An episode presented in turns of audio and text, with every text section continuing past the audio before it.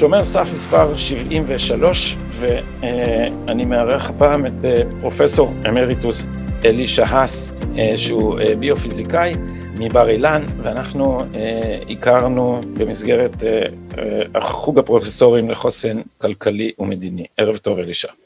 ערב טוב. אז כבר כמה זמן דיברנו על, ה, על האפשרות של, ה, של השיחה הזאת, בין השאר שמעתי ממך חוויות מעניינות מתקופת ההתנתקות.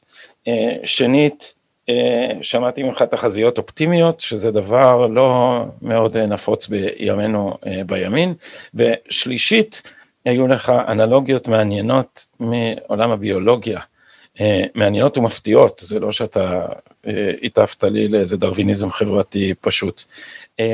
אז על כל אלה רציתי לדבר איתך, אבל בוא נתחיל מהעניינים הפוליטיים, מהתקופה ש... אולי אני ואתה לא הכרנו והיינו משני צדדים של אותו אה, מתרס. אה, ב-2005, בקיץ, באוגוסט, בתקופת ההתנתקות. אז איפה אתה היית, מאיפה באת ולאן הלכת, מטאפורית ופיזית? כן. אוקיי, okay, תראה, ההתנתקות אה, לא הייתה אירוע, אירוע פתאומי, היא תוצאה של תהליך שאני רואה בו תהליך של 60 אה, שנה. כלומר, תהליך שמתקדם לאט לאט. אני, אני אקצר, אבל ה, ה, הבעיות התחילו אחרי מלחמת ששת הימים, כי מלחמת ששת הימים הוכיחה את צדקת הדרך של מה שאני קורא היהדות האתנית, כלומר היהדות שמתנתקת מהמסורת. והטענה המרכזית שם הייתה, כאן לא יהיו פוגרומים. והנה, לפני מלחמת ששת הימים הייתה תחושה של פוגרום, ממש. והנה, ניצחנו בסנוקרת אדירה. התוצאה הייתה עיוורון לעובדה שאנחנו בכל זאת יהודים, והאנטישמיות היא גם נגד הציונות. זה היה כבר אז. היינו עיוורים לזה. ובאה מלחמת יום הכיפורים, ו... ביחד עם מלחמת יום הכיפורים קרו שני דברים. הדבר האחד זה חילוף דורות, חילוף דורות ראשון. בשנות ה-70 הדור של בן גוריון איבד את השפעתו ובא הדור השני, אבל מלחמת יום הכיפורים הייתה ההפך של התפיסה של היהדות האתנית, כי ביום הקדוש התנפלו הגויים על היהודים, ותוך 18 יום היו 2,200 בחורים מתים. זה נתפס, היו שתי תגובות למלחמת יום הכיפורים. התגובה האחת הייתה סוף הציונות, כי היה כאן פוגרום, ביום הקדוש באו הגויים והתנפלו עלינו, והיה כאן פוגרום. תעזוב את הציונות, הציונות לא עשתה כלום, לא פתרה את הבעיה, בואו נחזור ונוותר על זה ונסתדר איכשהו כאן בארץ, אני קורא לזה חזרה לגטו, על חוף תל אביב. התגובה השנייה הייתה, ואני הייתי שייך לתגובה השנייה, התקיפו אותנו, ניצחנו, יופי, אנחנו ממשיכים, התגברנו על המכשול, זה היה מכשול, מכשול נוראי. אני ישבתי בסוריה, אני, היה יום אחד באותה מלחמה שלא הייתי בטוח שאני אראה את סופו, אבל ה, ה, ה, בצבא המורל היה גבוה, המורל היה נמוך בתל אביב. הסיבה הייתה שזה היה מכת מוות לציונות הסוציאליסטית. עכשיו, כתוצאה מזה נולד... תסביר את זה, למה מכת מוות לציונות הסוציאליסטית? משום שהנחת היסוד שפתרנו את בעיית היהודי, לא את בעיית היהדות, את בעיית האנטישמיות, אני יכול ללכת אחורה למאה ה-19, זה סיפור ארוך. הטענה, אנחנו יהודי חדש, כאן לא יהיו פוגרומים. אליי, כשאני הייתי בצה"ל בשנות ה-60, התייחסו בזלזול נוראי, ממש. זה, היה חוויה מעניינת. ולמה? חבריי, חבריי לפלוגה שחונכו על ברכי בן גוריון. בסיום קורס מק"י, כשהתברר שאני החניך המצטיין של הפלוגה, בא אליי אחד ואמר בי במלוא הרצינות, תוריד את הכיפה, זה לא מתאים. במלוא הרצינות. אבל הייתה תפיסה שאומרת, אנחנו משהו אחר. תראה, אני גדלתי בשדה אליהו. אנחנו נחשבנו למשהו אזוטרי לגמרי. זה הפועל המזרחי? קיבוץ דתי, כן. ההורים שלי הגיעו לשם בשנת 39, למקום שאף אחד אחר לא רצה ללכת לשם. אבל לא חשוב, זה, זה הכל סיפורים רחוקים. מה קרה במלחמת יום הכיפורים? נשבר החלום של פתרון בעיית היהודי. הציונות לא פתרה את בעיית היהודי, האנטישמיות הפכה לאנטי ציונות. ואנחנו נילחם לעולם ועד. אז נולד, במלחמת יום הכיפורים, נולד הסכם אוסלו. הסכם אוסלו הוא הסכם הייאוש. אני אומר יותר מזה, הוא הסכם הדיכאון. ומה זה הסכם אוסלו? הם עשו דבר מטורף.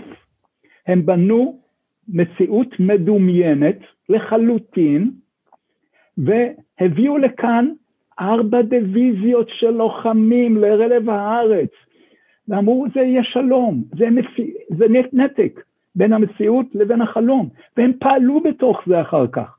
עכשיו, אני באותה תקופה הייתי פעיל מאוד בנושא של uh, פתרון ארץ ישראל, בדבר שנקרא שדרה כפולה לישראל. אני ראיתי בזה פשרה ישראלית, אמרתי, אני באתי מכיוון הרבה יותר ימינה, אמרתי, אני מוכן ללכת לפשרה. עיקרה של הדבר היה סיפוח רמת הגולן ובקעת הירדן וידר יהודה. זה, נפגשנו עם כולם. בין היתר נפגשנו עם רבין במרץ 93.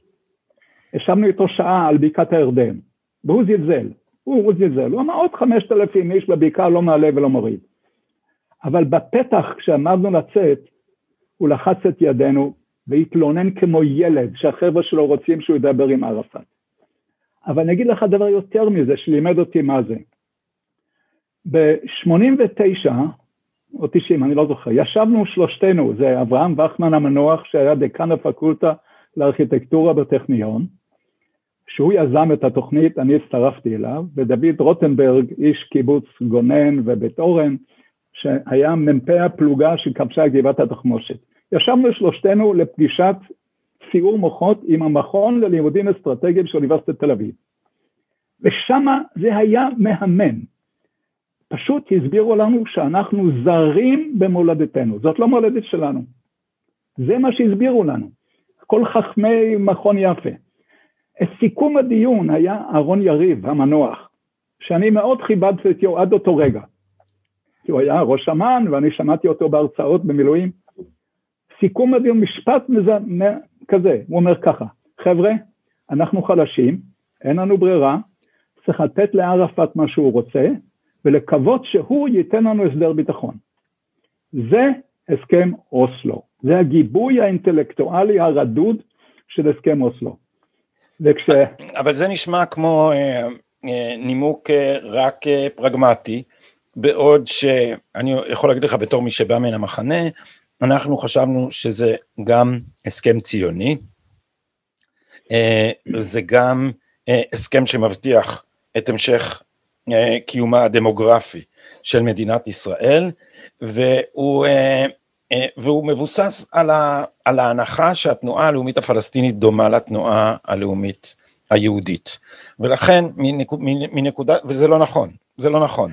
התנועה, אנחנו הנחנו שגם הציונות וגם התנועה הלאומית הפלסטינית, שתיהן אה, יושבות על אותו עיקרון, עקרון ההגדרה העצמית, ושכדי שאנחנו ניישם את העיקרון הזה באופן קונסיסטנטי, הרי העיקרון הזה אומר שיש זכותנו הטבעית להגדרה עצמית ככל עם ועם, כתוב במגילת העצמאות.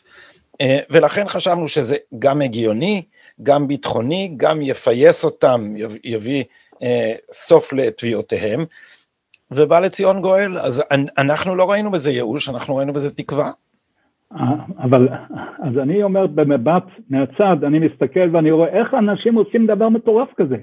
הרי זה מציאות מדומיינת.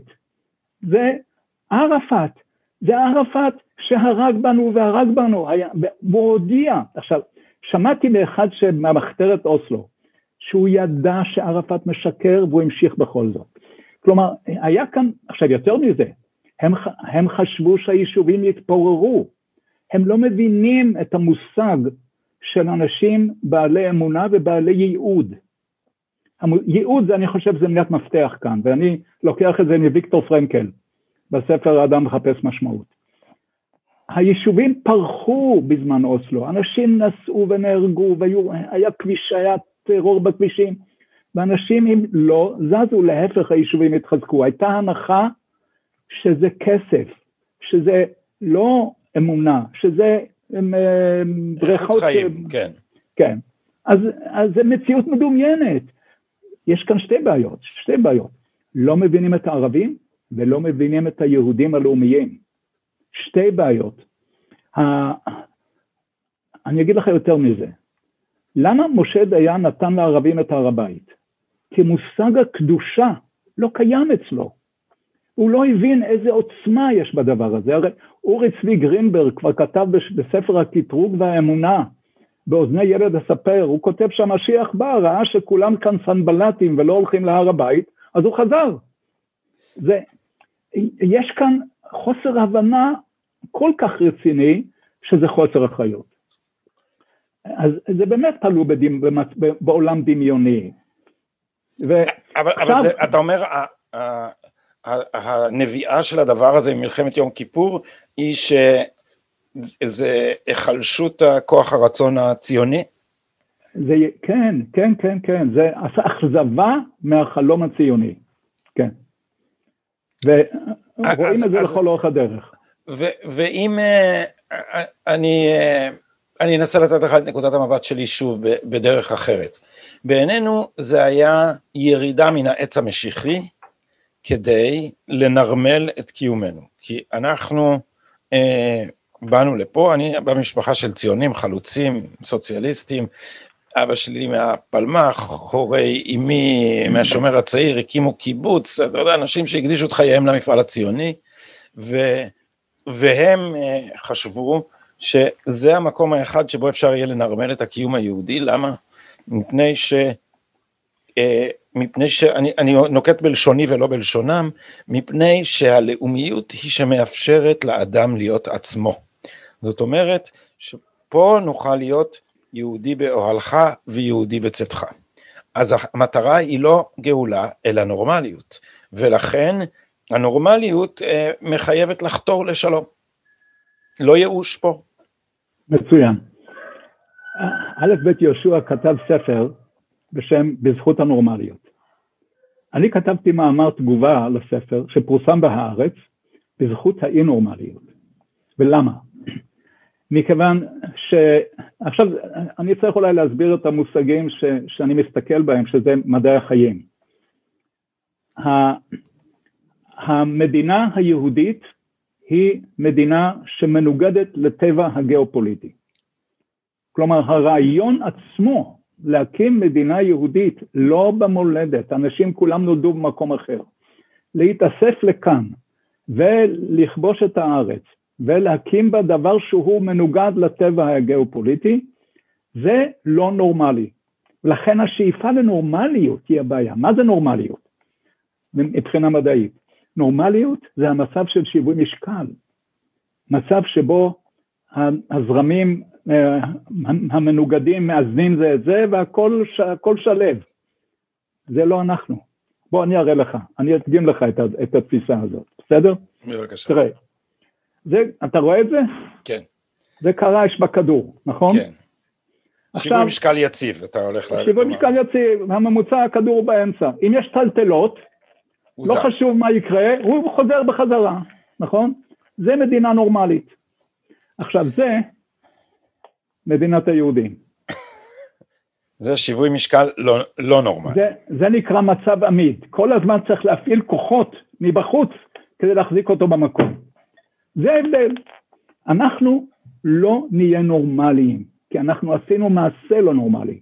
במקום להתבולל, שזה הדבר הטבעי, דרך אגב, 95 אחוז מאחינו בני ישראל שבאירופה הלכו מערבה ולא באו לכאן, באו לכאן המשוגעים. הלא נורמלי, ולכן בהגדרה אנחנו לא נהיה נורמליים. עכשיו משל למה הדבר דומה? הפיזיקה שולטת בחומר, והתכונה של החומר זה להגיע למקסימום אי סדר, נכון? בגלל התנועה האקראית. הביולוגיה עושה בדיוק ההפך.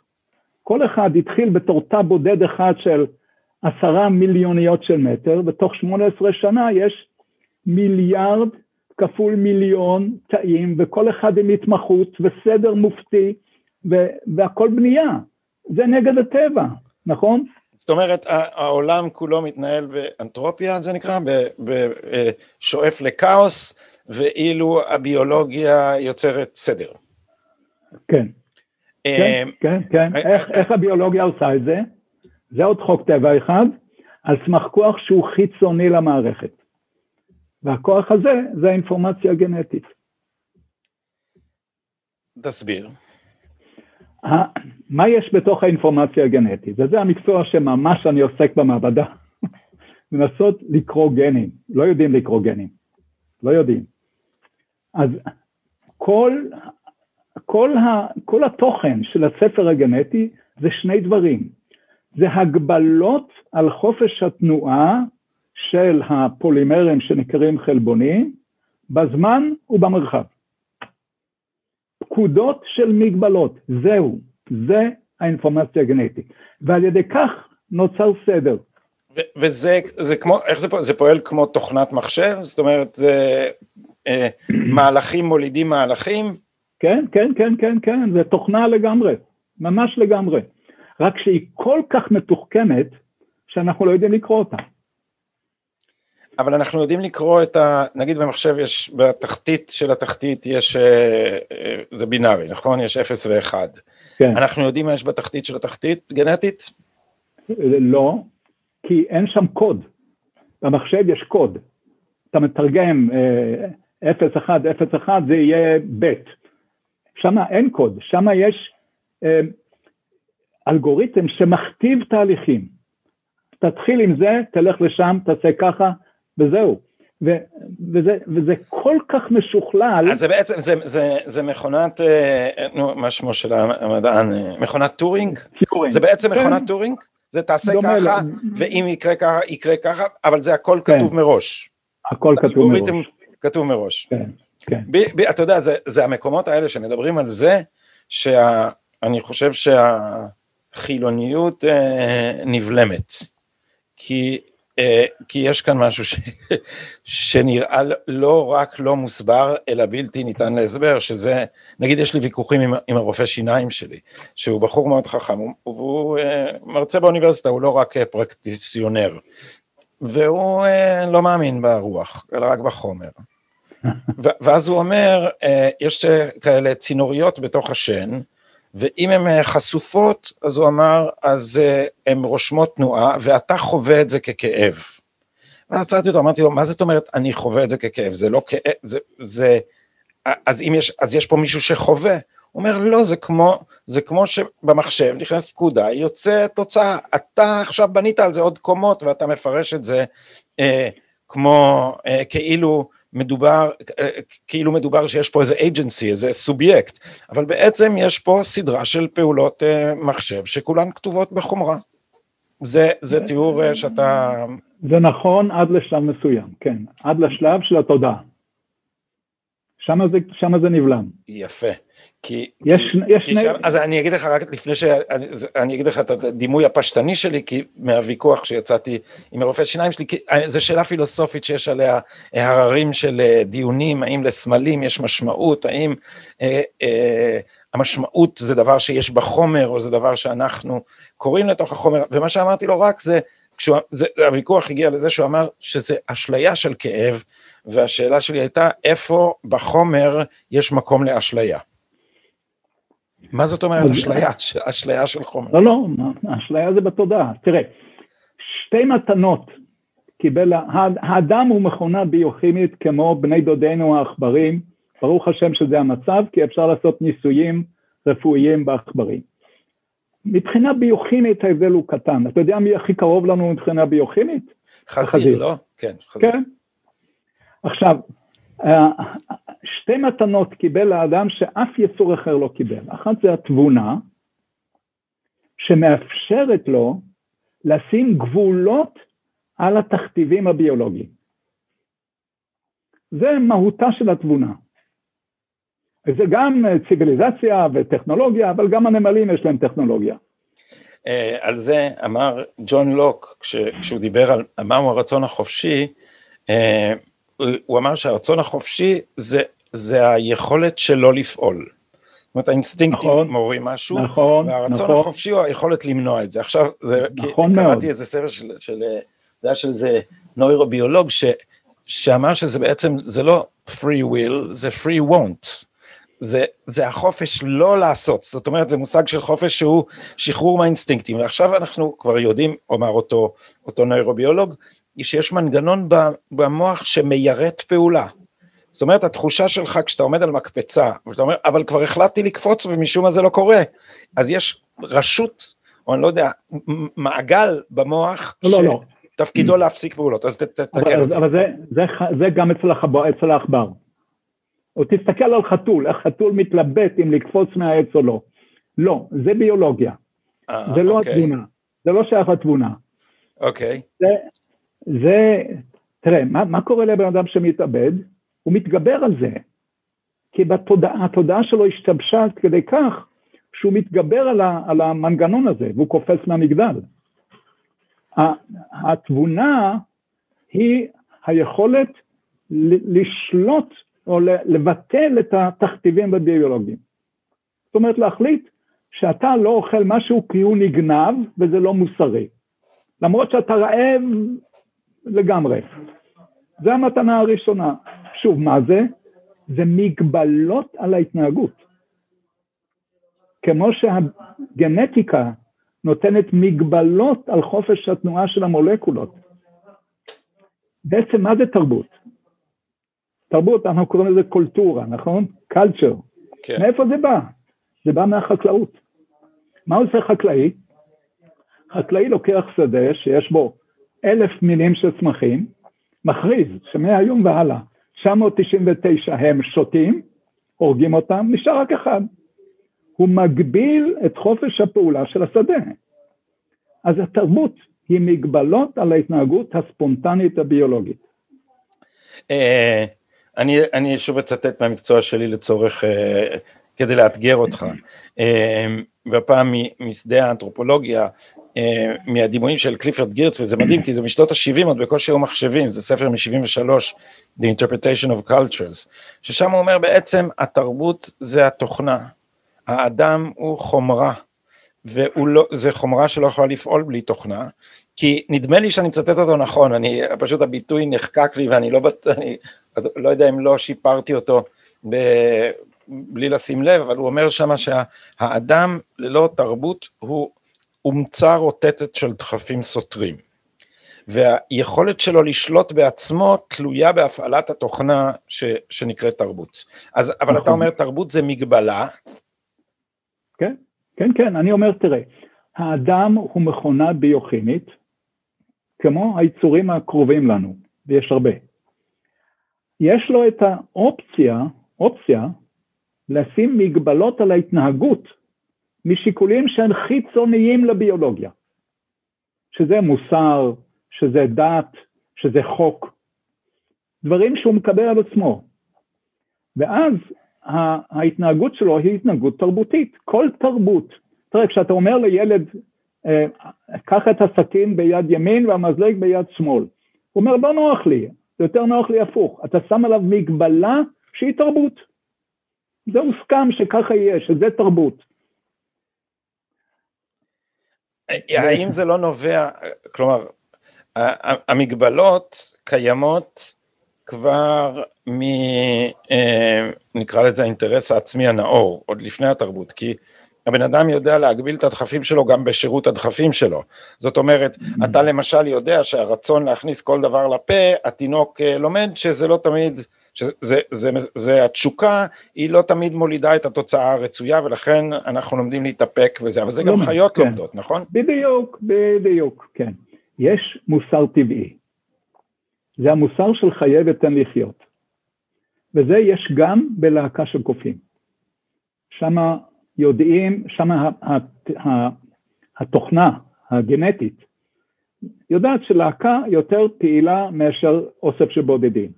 פעולה כלהקה יותר, יותר, יותר נותנת יתרון ביולוגי.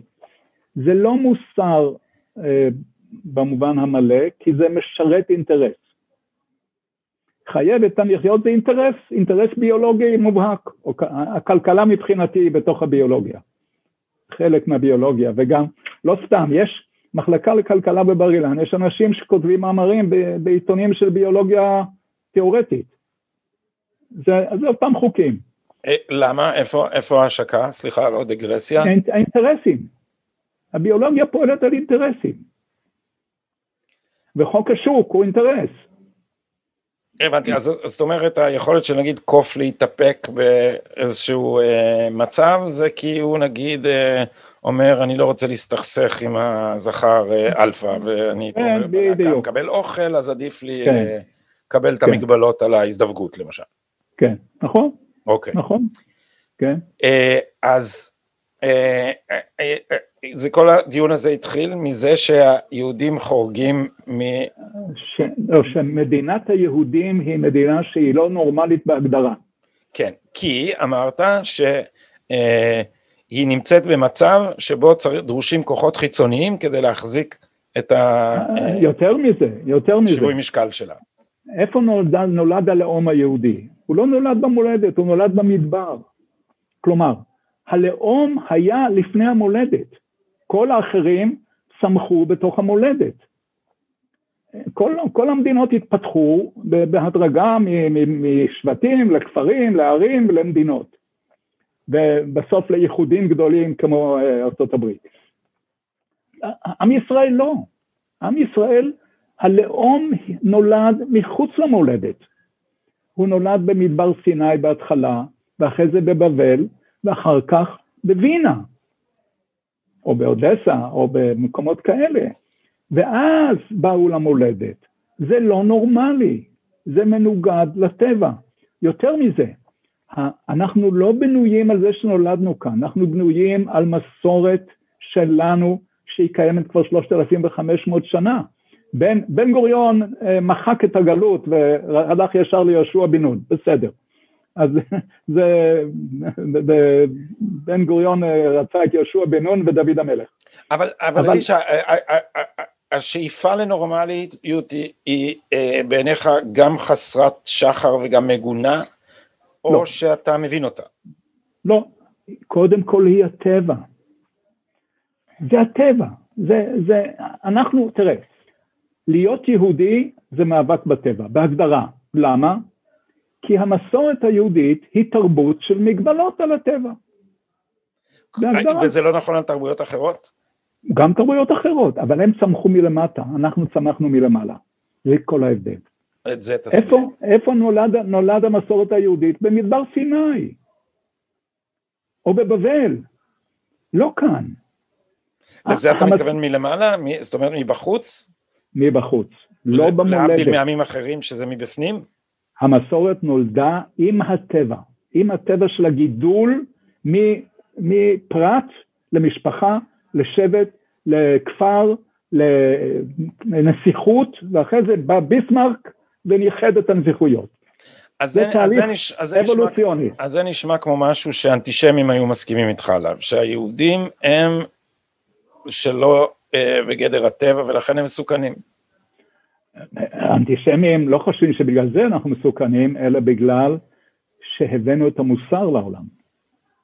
זה, תשמע, יש ספר של גרינפלד, אני לא, לא זוכר את שם, השם הפרטי, שנקרא, בתרגום לעברית זה נקרא אמ, אה, נביאים בבלי כבוד, על האינטלקטואלים היהודים בגרמניה של סוף המאה ה-19, תחילת המאה ה-20, והעימותים שלהם עם המקבילים שלהם הגרמנים.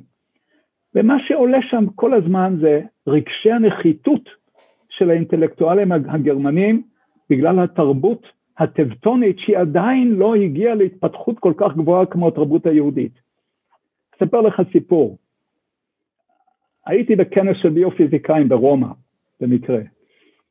ובהפסקת קפה עמדנו במסדרון ודיברנו על אנטישמיות, היה שם גרמני, יפני ועוד מישהו שאני לא זוכר. נשמע כמו התחלה של בדיחה, כן.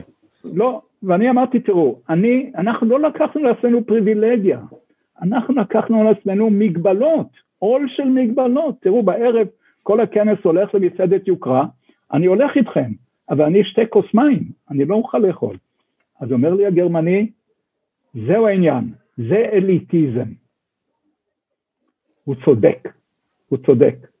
זה היסוד של האנטישמיות. אתה באיזה דרגת תרבות שאתה מסוגל להגביל את עצמך, מה שאני לא מסוגל, זה, לדעתי, זה מהות האנטישמיות.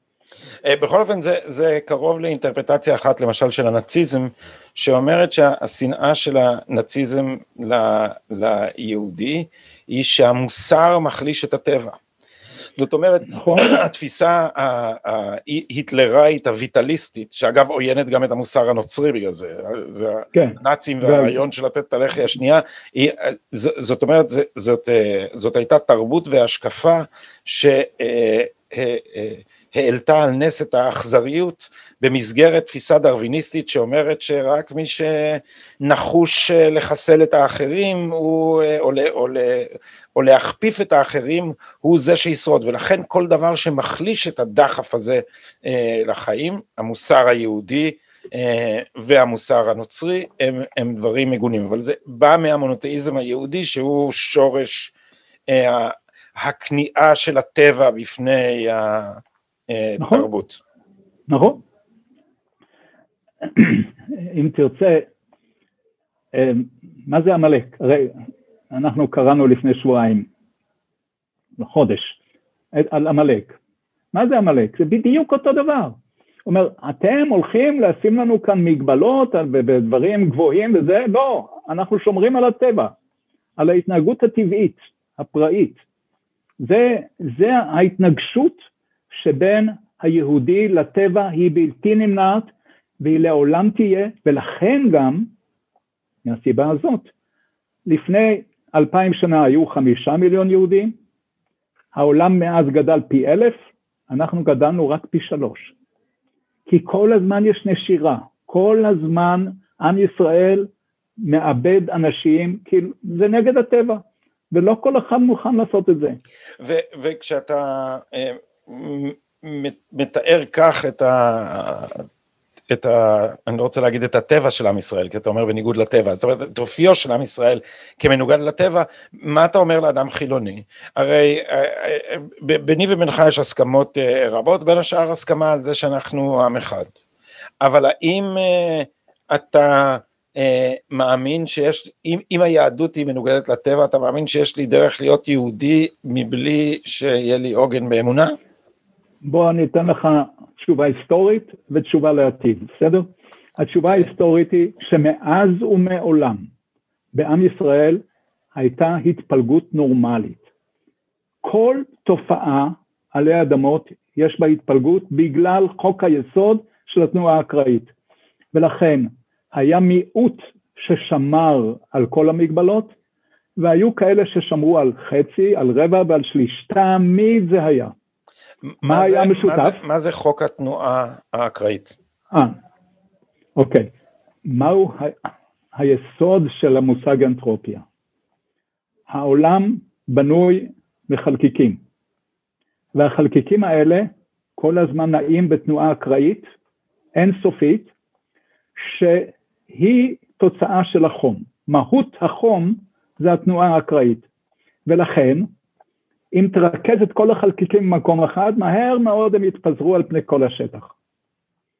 ואם אתה אומר לכולם, אתם תהיו כולכם אה, באותו מקום זה, תהיה, יהיה פיזור. יהיה פיזור.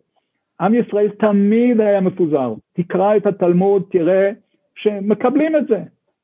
אפילו אה, קבעו שבחול המועד פסח מותר לקנות גם מאנשים שלא מקפידים על, על, על מעשרות להביא את הדברים לבית המקדש. כי זאת הייתה מציאות, המציאות תמיד הייתה שהיו חילוניים אם אתה רוצה. מה היה משותף? היה משותף קבלת העיקרון של עול מצוות שמגדיר את הזהות. אם אתה רוצה, אני אחזור לשיחה שהייתה לך עם מני אסייג. בבקשה. זה, זה תרומתם של היהודים הספרדים, שהם ידעו לבנות את ההתפלגות בתוך הקבוצה בלי לפרק אותה. מה עשו האבות המייסדים של שזה, הציון? רגע, אני, לא כולם היו שותפים לחילופי האימיילים שלנו, אז אני, אני רק אגיד מה, מה ההקשר של הדבר הזה, והוא אה, דבר ש, שבאמת עלה בשיחה שלי עם מני, ואני, עלה בשיחה אה, אה, אחרת עם פרופסור מאיר בוזגלו ובעוד כמה הקשרים, אה, שהמזרחיות אה, או היהודים המזרחים לא חוו את הסכיזמה של ההשכלה ו, ולכן אה, אה, לא נשאו איתם את הניגוד בין החילוניות לדתיות שבהמשך התפתח לניגוד בין הלאומיות לאורתודוקסיה.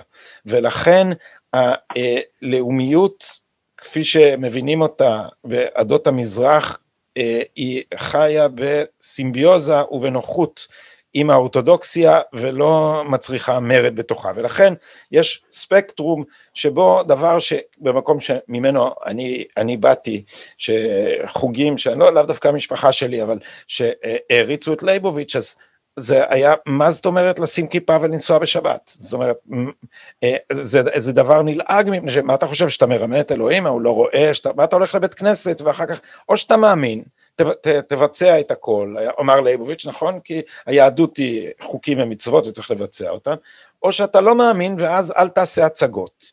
ובתוך העולם המושגים הזה אין בכלל מקום ל... אתה יודע, אה, מני שמספר בתוכנית שלו שהוא שם תפילין בבוקר. אוקיי, אז זהו בדיוק. כן. מה, שאמר, מה שכתבתי לך זה שאין להם סכסוך עם האלוהים, הם חיים איתו בשלום גם כשהם לא שומרים שבת. עכשיו, מה קרה כאן? הדור של בן גוריון יצר את הדיכוטומיה, את הסכיזם, כלומר, יש או חילוני או חרדי, אין באמצע. אין באמצע. הרצף של המסורתיות היה חסר. אבל אפשר להגיד את זה גם אותו. על הציונות ההרצליאנית, או, כי אתה ממקם את זה, בן גוריון אכן היה חילוני מיליטנטי, אבל גם הרצל לא הצליח להביא אה, את, את, את, את רובה של האורתודוקסיה אה, להשלים רגע. עם תנועתו. הרצל הקים את המזרחי.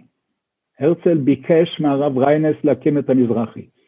הרצל לא התכוון למה שקרה, מה שקרה זה שבקונגרס שבו החליטו להתחיל בחינוך, ובחינוך אמ, חילוני, אז הם יצרו את השבר. המזרחי המשיכו כל הזמן, אבל הם יצרו את החרדיות. החרדים הלכו עם הרצל בהתחלה, עד שהייתה מהפכה.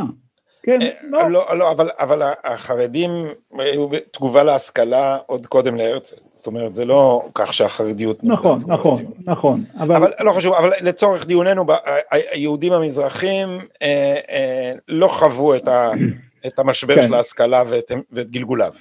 אז מה שאני אומר בתשובה לשאלה שלך לגבי בן אדם חילוני לאומי, המשותף הוא הלאומיות, אבל הלאומיות מוגדרת על ידי המסורת היהודית, שיש, אה, ומה שאני, אני אומר, זה, זה היסטורי, כך היה תמיד, ומה שאני מציע כפתרון לבעיה של השיתוף שלנו כאן בישראל, זה לקבל את העיקרון שעול מצוות מגדיר זהות, ופלורליזם במידת ההקפדה.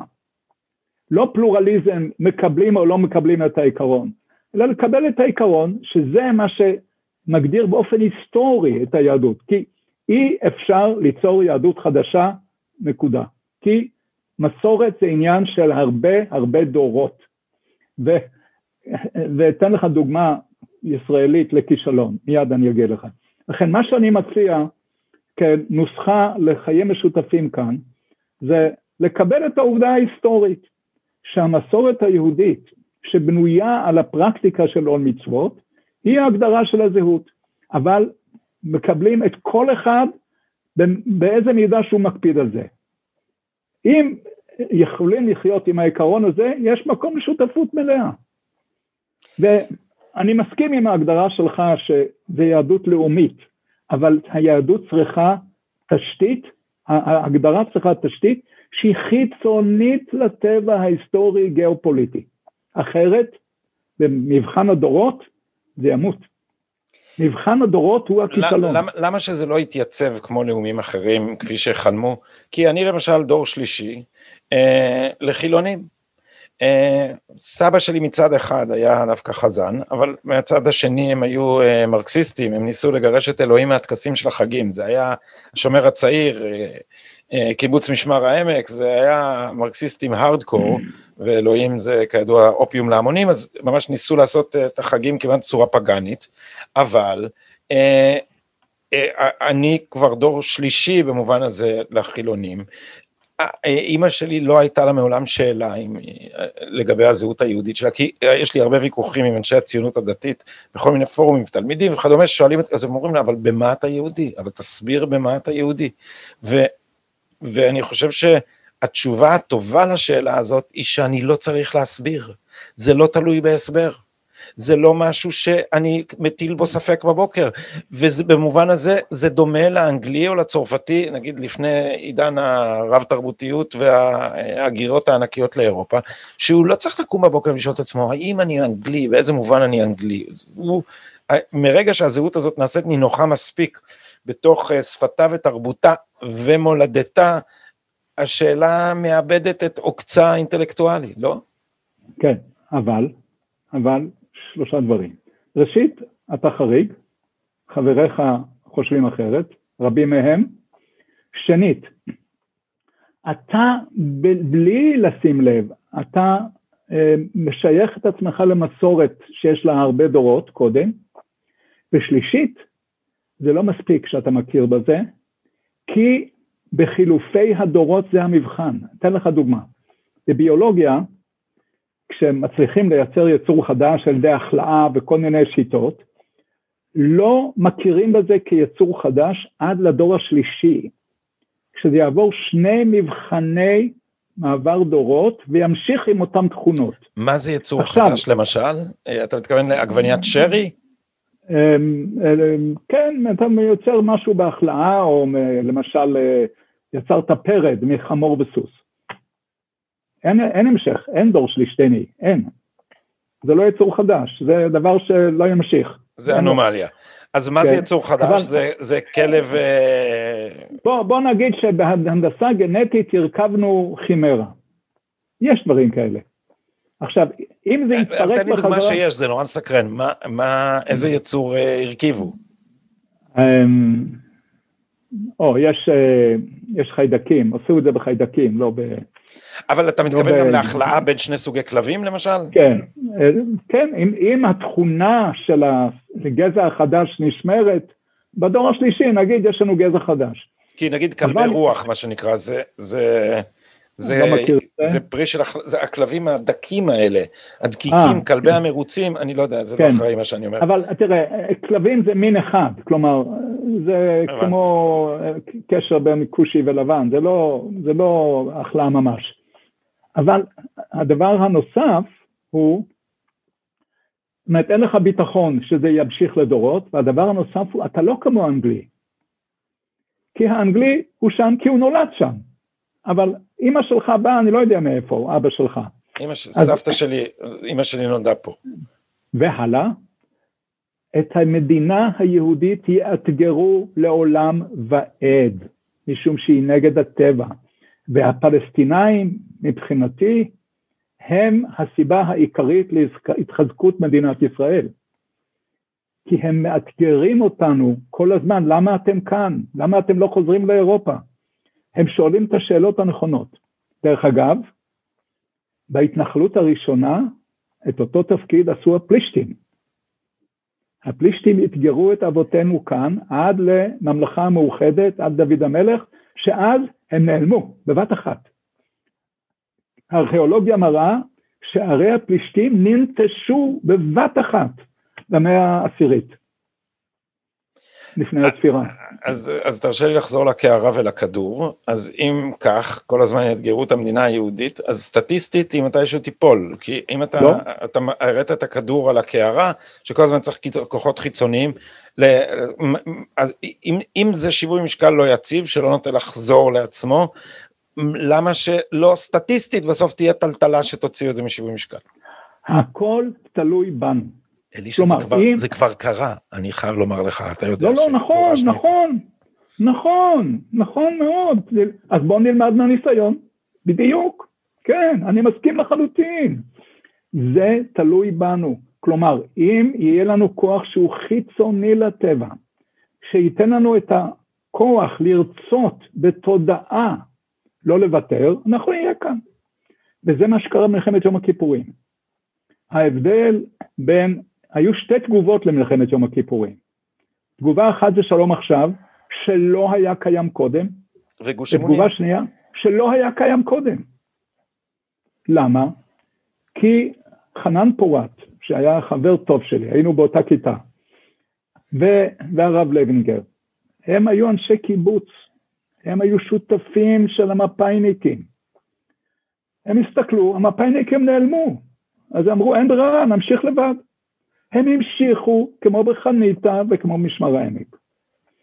Hmm, עכשיו, הם, הם היו תלמידים של הרב צבי יהודה, והם, ו, ובעוד שחניתה כיוונה, אני לא יודע, לנורמליות, אבל אה, לחברת מופת אה, במובן הסוציאליסטי והחילוני, כן. כאן הייתה תפיסה משיחית אה, דתית מובהקת, והם הם, הם, הם, אני אצטט לך את הרב עמיטל, או לא ציטוט מדויק, הציונות, או, או, או בתור ביטוי של ההשקפה הקוקית, הציונות זה המנוע הראשון של הטיל, זה עזר בהמראה, הציונות החילונית, אבל עכשיו הגיע זמנה של, אמר הרב עמיטל, של הציונות הגאולית, שהיא תמשיך את ה... תיקח את הלפיד ותמשיך אותו. אז הם לא אמרו אנחנו כמו המפאיניקים, הם אמרו המפאיניקים לא הבינו מה הם עושים, זה ה... התזה, האנטיתזה לאורתודוקסיה שהייתה דרושה בשביל ליצור את הסינתזה, אבל עכשיו הם גמרו את תפקידם ויכולים ללכת. לא, זה לא היה, זה לא היה התוכן. אז תסביר. אני, אני ב-74 ביקרתי בעופרה. עופרה קיבלה רישיון משמעון פרס להקים מחנה עבודה ליד הר בעל חצור. ב-70, זה לא 75? 74. לפני, לפני סבסטיה, עופרה. Okay. אוקיי. המודל שלהם היה חניתה. המודל שלהם היה גדוד העבודה העברי, זו הייתה פלוגת לא. עבודה הר בעל חצור, והרעיון אה, היה של, אה, של רחל ינאי צבי, שאמרה להם תעשו כמו גדוד, כמו גדוד העבודה. אבל האנשים בשטח, מה על, מה, על מה דיברו איתי? על חניתה. עכשיו, זה היה המשך. עכשיו, אני הייתי שם, אני לא דיברתי על גאולה, אני דיברתי על המשך המפעל הציוני. זה מה שהיה בראש שלי. עכשיו, התוצאה של מלחמת יום הכיפורים הייתה שהציונות הסוציאליסטית מתה, מוות קליני. והיא מתה סופית בהסכם אוסלו, ונקברה קבורת חמור בהתנתקות. כשקם ראש מפלגת העבודה בעתיד, והוא לא היה אז ראש מפלגת העבודה, ואמר, היום ציונות זה להרוס יישובים. הוא לא התכוון להרוס יישובים, הוא התכוון להרוס קהילות. מי זה? אה, הרצוג. בוז'י הרצוג אמר שהיום כן, ציונות זה להרוס יישובים? כן, כן, כן, כן, כן, כן. ואז אתה, בוא, בוא רגע למקם את זה אישית, כי אתה היית בהתנתקות, אה, באת לעזה, מאיפה איפה אתה גר? אה. סליחה שאני לא יודע מאיפה אנחנו, אני, איפה אתה מדבר איתי? אני גר בירושלים. אה, אוקיי. אני גר בירושלים ברחוב כספי מול הר הבית. וואלה. מהחלון רואים את הר הבית. מאיזה צד זה? מאיפה? אנחנו בדרום מערב מהר הבית. אנחנו בקצה הטיילת של ארמון הנציב. אהה, אוקיי. אז אה, דרך חברון, תלפיות. כן, דרך חברון היא מערבית מאיתנו. כן. אה, אז, אבל בהתנתקות אתה, באת אה, למחות, ואנחנו מדברים על הלילה של כפר מימון? כן, תראה, לפני זה היה אריה אלדד עשה מסע משנור לנווה דקלים, הלכתי איתו כמה ימים, הלכנו ברגל. אני על ההניס שרפתי. עם תרמילים, ואיפה ישנתם ואיפה אכלתם? עם תרמילים, ישנו כל לילה במקום אחר. בשטח? או... לא, לא, לא, לא, הלכנו לאיזה בתים והיו כל מיני חברים, והרי הלכו רק 15-20 קילומטר ביום, אני רציתי ללכת 40 קילומטר, אבל הלכנו, ואני אני הבנ, אני לא הבנתי עד הסוף מה קורה. אני יודע היום, היום אני יודע, אני אסביר לך מה שאני יודע היום, אבל אנחנו אמרנו אין דבר כזה שזה עובר בלי מחאה. לא ייתכן. וכשהיה עסק של כפר מימון, אז הייתה עצרת בנתיבות, ומשם הלכו כולם לכפר מימון על הכביש. אני עשיתי קיצור דרך. הלכתי דרך השדות, ישר. חושך, אתה יודע, שדה בארץ ישראל. פתאום התנפלו עליי בהורדת זקיף, כיתה של חיילים, בלי לאסור סיסמה, בלי שום התראה, הפילו אותי לרצפה, אמרו, אמרו לתת לי מקומות. אני קמתי, אמרתי להם, אתם מטורפים, אני אזרח ישראלי שהולך בארץ ישראל. עכשיו, דרך אגב, הם, הם שברו לי את המשקפיים, אני לא הרגשתי בזה, המשכתי ללכת, אחרי קילומטר הרגשתי שאין משקפיים, אז חזרתי למקום, מצאתי את המקום, ישנתי שם, בבוקר חפרתי בתוך האדמה, מצאתי את העדשות וחזרתי לכפר מימון. אז מה קרה לאנשים האלה? מי טמטם אותם? איך זה? איך זה שהם הפכו אותי לאויב? לא הפלסטינאים, אני הייתי האויב. כלומר, ואחרי זה בכפר מימון היינו סגורים, בתוך כפר מימון יומיים, ואמרנו, בלילה הולכים לגוש קטיף. והיה לי ברור שהם יורים עלינו. אני אמרתי הולכים. כלומר, אני, כלומר חשבת זה יהיה ממש עימות לחיים ולמוות בין אני, מי, אני אמרתי ש... לא, אני אמרתי שהם מסוגלים לראות. אבל הם החיילים. אנחנו, כן, זה היה חיילים שם, זה לא יאומן מה שהיה שם. היה שם טירוף מערכות. המנהיגות של ה... מי שהוביל את הדבר הזה ויתר. ולא לא פרץ את הגדרות, והלך והלך, לא. שזה, אתה, שאתה מצטער על זה? כן. כן. אני, אני בעיניי זה, זה מעשה גבורה אה, ובגרות, אני, כי ההתנגשות הייתה יכולה להיות אני, נוראית. אני לא חושב שהיינו מונעים את, ה, את, ה, את הגירוש הזה, כי רמסו את הכל. רמסו את, ה, את החוק, רמסו, ניצלו את צה"ל, רמסו את הדמוקרטיה, הכל. אבל... ואת זכות המחאה, אני לא יודע אם אתה מכיר את, כן. ה, את השיחה שהייתה לי פה בשומר סף עם אה, איתמר פליישמן, על כן, הדברים, דברים ש, שרוב הישראלים לא יודעים, אני מפנה את נכון. המאזינים ש, שלנו עכשיו, ל, ל, אני לא זוכר איזה מספר, זה אחד משומרי הסף בעשרה, אה, על, על המעצרים ההמוניים, על מעצרי נכון. מנע, על הארכות מעצר mm-hmm. לשבועיים, ל, ל, לילדות בנות 14, הכל אגב אה, בניצוחו של שי ניצן. כן. ש, שניהל את המבצע המנע הזה. כן, אחרי זה בלילה בלילה אחד, שני לילות אחרי זה או משהו, בזמן הביצוע, זה היה לפני הביצוע, שבוע אחרי זה, בזמן הביצוע, דרך אגב, הם לא שמו לב שהם קבעו את הביצוע לתשעה באב. התאריך המקורי ממש... היה תשעה באב. זה לא יאומן. הלכנו בלילה מאזור uh, זיקים לניסנית. היה סייר לקח 180 איש, הלכנו בדרכים, הצבא שם מערבים, לא תפס אותנו, נכנסנו בבוקר לניסנית. איזה אנשים, באיזה גילים? מ-12 ועד 70. זאת אומרת, זה מין טיול משפחתי בהובלת צייר לא, לא משפחתי. את הצבא. הלכנו למחות, כן. טוב, בבוקר באו שוטרים, לקחו אותנו לכלא באר שבע, לתוך הכלא. הייתי, ביליתי יום אחד בכלא באר שבע. אתה יודע, אתה יודע מי השתגע מהדבר הזה? הרס"ר של הכלא. הוא, השת... הוא הסתובב שם בטירוף מוחלט, כי המון אנשים הכניסו לו שם, רשמו רישום פלילי, ובסוף בסוף שחררו אותנו. הוא היה שם ילד בן 12 שהם עצרו אותו. הם לגמרי השתגעו, לגמרי. אמרו לי, תיקח אותו. זה, אומר, זה, זה אתה אומר הרגע שבו נגמר לא, אני אגיד לך זה הרבה יותר מזה. אני אגיד לך זה הרבה יותר מזה. הדבר שהוליך לאוסלו ול...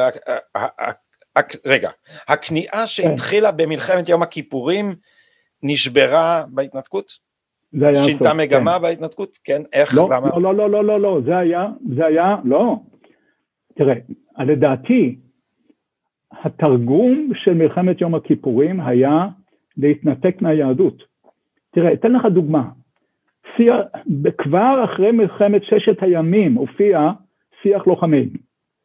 אתה מכיר את הספר הזה? כן. זה ספר מפתח. ש... עכשיו, היה פרק עם, uh, בישיבת מרכז הרב. הם, הם עשו ערב, ערב של uh, הקלטה במרכז הרב. הם השמיטו את זה מהספר. הם לא יכלו לסבול את הדיבור, את הדיבור הזה. עכשיו הם הוציאו אותו עוד פעם והחזירו את הפרק הזה. עכשיו, זה עמוס עוז, הוא היה עורך. עכשיו, זה התחלה של ההתנתקות מהיהדות. הסכם אוסלו הוא הסכם של התנתקות לא מהארץ, אלא מהקהילות שישבו ביהודה ושומרון. הם, זה הסכם, עכשיו מה קרה, מה קרה? הסכם אוסלו נכשל. ואז אמרו אין ברירה. מי הוא המכשול לשלום הזה? זה לא החרדים שהם יושבים בגטו ואיתם אפשר לעשות עסקים, תן להם כסף והם ישבו בשקט. זה הדתיים הלאומיים, למה? כי הם גם נורמליים, הם פרופסורים, הם קצינים בצבא, הם, הם אנשים נורמליים לכאורה, כמונו, אבל הם בכל זאת משיחיים, הם דתיים. לכן, המכשול היחיד לנרמול מדינת ישראל הוא הציונות הדתית. והלכו. לעזה, לפרק קהילות, לא יישובים. שים לב, הלקח של פינוי ימית היה שחייבים לשמור את הקהילה ביחד. והאנשים שניהלו את, ה, את הפינוי אמרו, read my lips, אתם לא תהיו ביחד. וההמשך היה ההתכנסות, אהוד אולמרט הלך לבחירות על ההתכנסות, שזה פינוי יהודה ושומרון, למזלנו הוא נכשל בלבנון וזה לא קרה, זה היה רווח והצלה, אבל המטרה האמיתית, לעניות דעתי, הייתה לפרק את המכשול הפוליטי והרוחני. לנורמליות. לנורמליות, בדיוק. ואתה, עכשיו, ואתה אומר, ניצלנו, הצלנו את האי נורמליות. כן, אני אמרתי... האי נורמליות ניצלה. כן, אני אמרתי לאנשי גוש קטיף שהם הצילו את מדינת ישראל. איך? היו אנשים שאמרו חסר לנו מלחמת אזרחים, עמי אילון למשל, ועוד כמה. אמרו באמריקה הייתה מלחמת אזרחים, גם אנחנו צריכים מלחמת אזרחים. הם רצו שמישהו שם יירק כדור אחד כדי לעשות מזה מלחמה. ואנשי גוש קטיף אמרו, אנחנו לא נעשה שום ירייה, אנחנו לא נרים יד על חייל צה"ל. זה מה שאמרו כולם. ובזה הם הוציאו את העוקץ מהתוכנית. היה שם עמוס בן אברהם, אלוף, עם פלוגת צלפים הוא הסתובב שם. אבל אתה רצית שבכפר מימון תהיה התנגשות? זאת אומרת... לא, לא רציתי שיראו, אמרתי, אני חושש שיהיה יריות. אבל אתה, אבל רצית, אני... אתה רצית שלא יעצרו. רציתי מחאה. כן, כן. אוקיי. אני ידעתי שאת הפינוי אני לא אעצור. אבל לשיטתך זה. משחק באש, אם הם מחפשים בצד השני, הם מחפשים... אני, כי אני, אני, נכון, נכון, נכון, נכון. אני, תראה, אני ידעתי שיש אפשרות שהם ישתגעו, כן. אז, אבל לא להרבה. אבל אלישע, כדי לשמור על המפה, כי השיחה הזאת מאוד מהנה באסוציאטיביות שלה, כי כל ה... רוב שביליה לא מוכרים לי, אז זה נורא מעניין אותי. אני לא משתכנע והכל, אבל זה נורא מעניין, אבל זה כמו בכל שיחותינו, אבל אני רוצה שלפחות מבחינת המפה, אז תסביר, אז ההתנתקות הייתה סוף של מה? ההתנתקות הייתה סוף של אה, התוכנית לחסל את הציונות הדתית. אז אתה יודע, אני, כי אני מלמד על הציונות הדתית, ואני אגיד לך מה אני אומר על ההתנתקות. אני אומר על ההתנתקות שהיא הייתה אה, סוף של משהו, והיא הייתה הסוף של החזרה של הציונות הדתית לברית עם הציונות החילונית. וזאת משום שאם אנחנו מסתכלים על מה עשו הרבנים בהתנתקות, אז אנחנו רואים שהמתח המשיחי רפה. כי כשהרב שפירא אמר שמי שירים ידו לפינוי יישוב יהודי לא יינקה לא בעולם הזה ולא בעולם הבא, קריאה חד משמעית לסירוב פקודה, לא קרה כלום.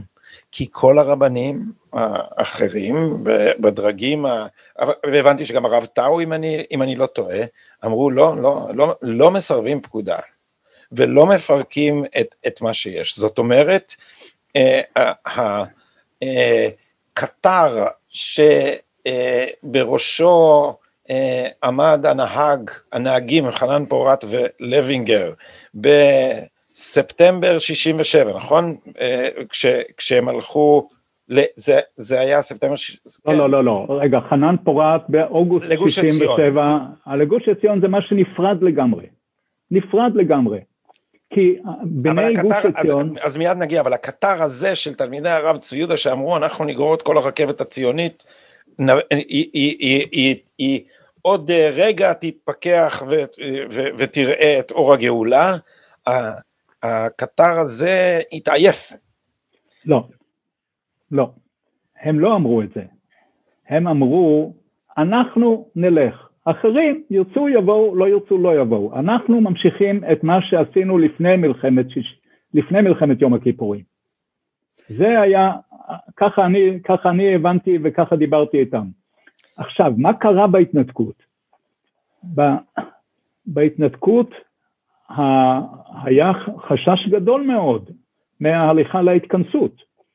אתה יודע מה, אני לא אשכח את המשפט שאהוד אולמרט אמר, כשפורסם המדגם של בחירות מרץ 60, 2006, אה, שאלו אותו בעשר בערב, מה אתה אומר? הוא אומר, אני רוצה לחיות במדינה נורמלית שכיף לחיות בה. הוא לא אמר מדינה יהודית, מדינה נורמלית. זה היה הכיוון. כיף לחיות בה. כן. עכשיו, אנו באנו ארצה לקייף. כן. תראה, הקיבוץ שבו אני גדלתי, היה קיבוץ כזה, כמו, כמו גוש קטיף, מבחינה זאת אנחנו לא נגד, לא, לא נילחם נגד, אנחנו הולכים עם הציבור החילוני. עכשיו, מי היה האנשים בגוש קטיף?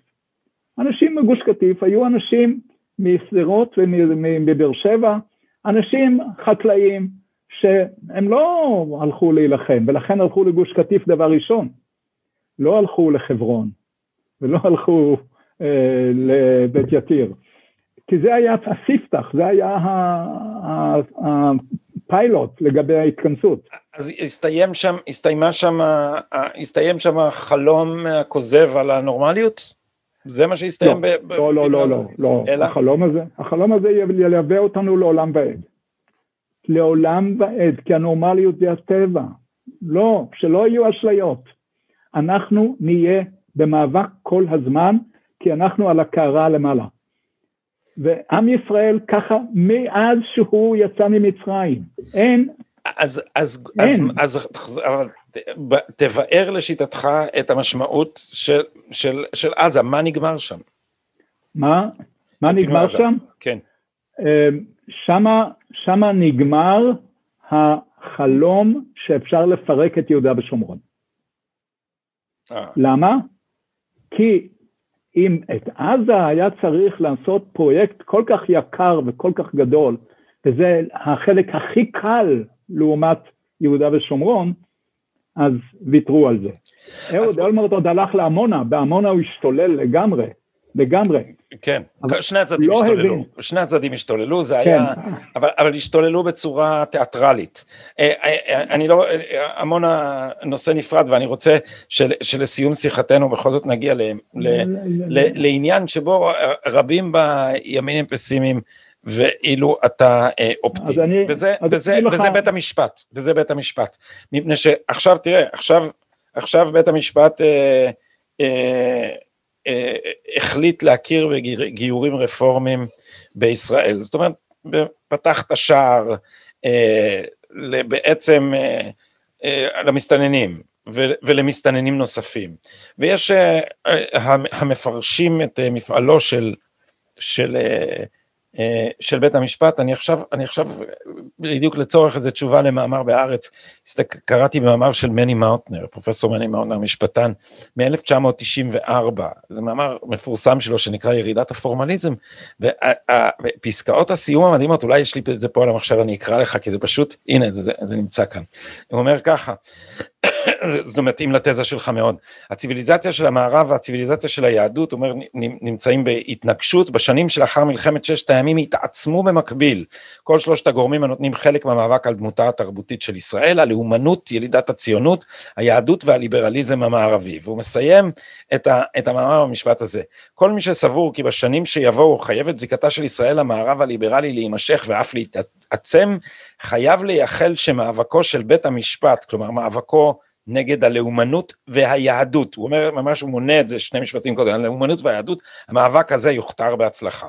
אז המאבק הזה, זה, אנחנו רואים היום אה, אה, את, את, אה, את הצלחתו, את כישלונו, את משברו, איפה אנחנו? אנחנו, אנחנו רואים את משברו, בדיוק. למה? תראה, אנחנו, יש שני משברים. משבר אחד זה משבר התרבות המערבית, והשני זה משבר הנורמליות של הישראלים. שני דברים נפרדים, אבל אנחנו גם סובלים מהמשבר של התרבות המערבית, הפוסט-מודרנית, שהיא לדעתי מגיעה לסוף דרכה, ואנחנו סובלים גם מהמאבק שלא ייגמר בין הנורמליות לאי נורמליות. אבל הדבר החשוב ביותר שקורה היום בישראל, לא היום, כבר עשרים שנה, זה זרם העומק, שאני קורא לזה חיפוש הזהות היהודית. היום הציבור הרבה יותר מחפש את התשובה לשאלה במה אני יהודי, והמסורתיות שנעלמה כאן בתחילת הציונות חוזרת לכאן. כלומר, רוב הציבור מתקדם בכיוון היהודי, ואנחנו עומדים בפתחו של חילוף הדורות השני. וחילוף דורות זה תמיד הזדמנות לשינוי תרבותי. ועכשיו אני אומר, בא דור ואומר, מה העבודה הזאת לכם? מה, מה אנחנו עושים כאן? תחליטו. אם אנחנו נורמליים, אז לא כדאי להילחם, מוטב לעשות את זה באוגנדה. אם אנחנו לא נורמליים, אז בואו נמלא את הלא נורמליות הזאת בתוכן, ואנחנו נגיע להרמוניות של ההתפלגות הנורמלית של היהודיות סביב העיקרון של עול מצוות מגדיר זהות, וכל אחד יעשה מה שהוא מבין שהוא רוצה לעשות, אבל אנחנו נהיה יהודים ויהיה לנו שפה משותפת. הדור, הזרם העומק הזה, הזרם של חיפוש הזהות, הוא עוצמתי. הוא עדיין תחת לפני השטח. הפוליטיקאים הבינו את זה, דרך אגב. הפוליטיקאים של השמאל הבינו את זה. יאיר לפיד שהלך לפוליטיקה, שם 30 אחוז מהאנשים שלו, הוא שם אנשים עם כיפה. או עם שביס. אבא שלו הפוך היה, לא היה ככה. בני גנץ אותו דבר עשה, הם הבינו את זרם העומק, הם, זה צריך להגיד לשבחם, לא שזה עזר להם, אבל זה הדבר שיציל אותנו בהמשך. אז במונחים שאני אוהב, אה, אתה, אתה אומר שהנייחים ינצחו את הניידים? לחלוטין, לחלוטין, כי הניידים לא יוכלו להתמודד עם העובדה שהם, שהם נמצאים כאן. הם יעזבו. הם יעזבו, זה מה שיקרה. כן, זה, או, או שיתחברו אלינו. אני מקבל את העמדה שלך שהיהודיות היא לאומיות, ואני חושב שאם דיברת עם הרב שרקי, שמעת גם כן דבר כזה. נכון. בגלות זה הפך לדת, כאן זה לאומיות. זה כל ההבדל. עכשיו, אני חושב שה... אה, עשו את הגשר החשוב בזמן ובמרחב. וזה מאוד עזר לתהליך הזה, אבל התהליך הזה הוא כללי, והוא הולך ומתעצם, ובעשור הנוכחי, אנחנו עכשיו, אנחנו עכשיו 80 שנה אחרי תחילת המדינה בדרך, כן? אז זה זמן לחילוף דורות. ואני משוכנע שזה יעלה אותנו למצב של יותר הרמוניות בין היהודים הלאומיים, הנייחים, הם יהיו הרוב, ואז אפשר לספר לבית המשפט. בית המשפט יודע את זה, לכן הוא מזדרז.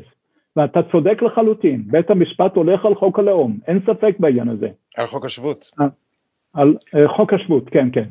אבל נתקן את זה. כשהפוליטיקאים הצעירים שיש היום גם בליכוד וגם במקומות אחרים, שמחה רוטמן ייכנס, והאנשים האלה יחברו ביחד, ואפשר לתקן, בית המשפט זה שלושה אנשים בלי חרב, בלי ארנק. זהו. אז אני... בלי, בלי חרב, בלי ארנק, אבל עם פרקליטות. לא, לא... או, אותם, אותם בכלל צריך לארגן. זה הכל תלוי בזה שנבחרי הציבור יהיו אמיצים. אז כן. יש שם אנשים, יש זה... אנשים צעירים אמיצים, זה חילוף דורות. אלישע, תשמע, אה, בואו נעשה אה, שיחת המשך בהזדמנות, כי זה מאוד מעניין, ואולי אחרי הבחירות. אה, אני מבין שאתה מניח ששמחה רוטמן יהיה בכנסת הבאה, אתה אופטימי בקשר למפלגת הציונות הדתית. אני עושה את הכל כדי שהוא יצליח. אני מאוד מאוד אין צורך לשאול אותך למה אתה מצביע. אז תודה רבה לך על השיחה הזאת, ו- ונתראה בקרוב. לילה טוב. ותענוג לדבר. תענוג. להתראות. כן, להתראות.